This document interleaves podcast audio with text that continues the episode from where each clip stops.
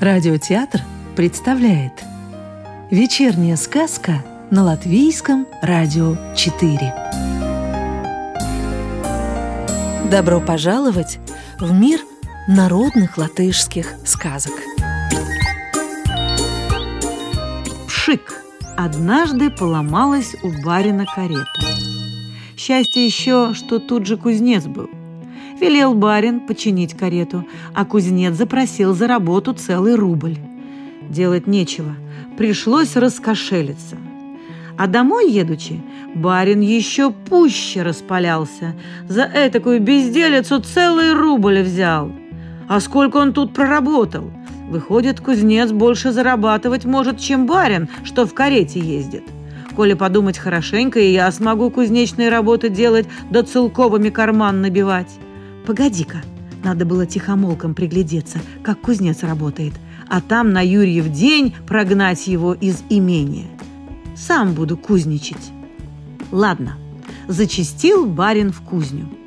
И расспрашивает кузнеца, и то да сё рассказывает, а сам все приглядывается, как кузнец кует. Через некоторое время, обучившись на глаз кузнечному ремеслу, прогнал барин кузнеца.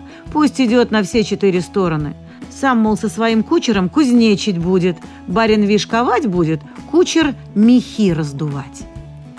Ладно, на другой день пришел из соседней волости один казенный крестьянин с большим куском железа и попросил лемеха выковать. Барин, как заправский кузнец, тотчас взял железо, сунул в огонь, насыпал сверху большую груду углей и говорит «А ну, кучер, дуй!» Кучер и задул. Бедняжка, что есть мочи, пока железо до бела не раскалилось. Тут барин швырнул железо на наковальню и велит крестьянину «Бей!». Подхватил крестьянин большой молот и давай бить. Искры так и посыпались. Бьет он, бьет. Железо уже стало тонким-притонким, а кузнец и в ус не дует. Знай свое, твердит. Бей, пока не остыло. Наконец железо почернело.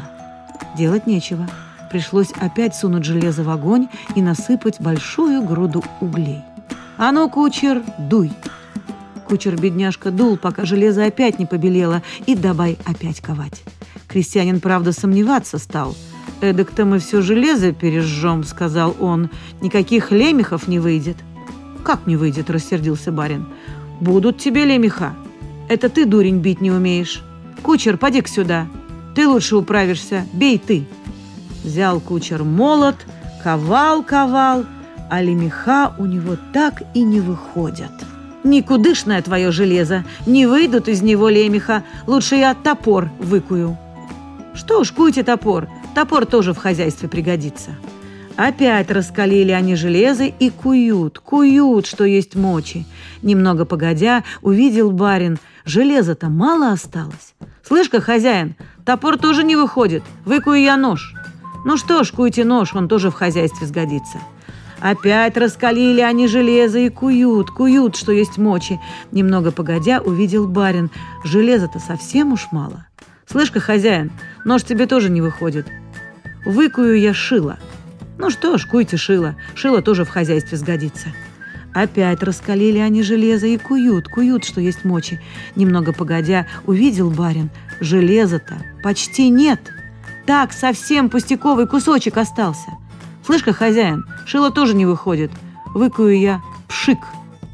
Сказал это барин, взял тот кусочек от железа, который остался, раскалил до бела и бросил в воду. «Пшик!» – зашипело в воде. «Вот пшик и готов». Сделав пшик, барин плату потребовал, как за настоящую работу, целый рубль. «Денег у меня нет», — сказал крестьянин. «Однако пшеница дома есть. Приезжайте, господин кузнец, я с вами честь по чести расплачусь». И уехал крестьянин домой. Барин тут же приказал кучеру заложить карету, и поехали они вслед за крестьянином, чтобы быстрее плату получить. Всю дорогу барин кучера учил. «Слышь-ка, я сам в амбар за пшеницей пойду, а то ведь лучше знаю, сколько мне за работу причитается, а ты оставайся во дворе и слушай. коли скажет хозяин «довольно», ты кричи «сыпи на мою долю». Тяжко мне было бить. Приехали они. Хозяин тотчас повел нового кузнеца в амбар, а там за дверью два дюжих парня притаились. Схватили они барина, растянули на полу, а хозяин давай его хлыстом стегать. Не хотел барин, чтобы кучер знал, что его выпороли, терпел, зубы стиснув. Выпорол хозяин барина хорошенько и говорит парням «Довольно». А кучер со двора в ответ «Сыпи на мою долю, тяжко мне было бить».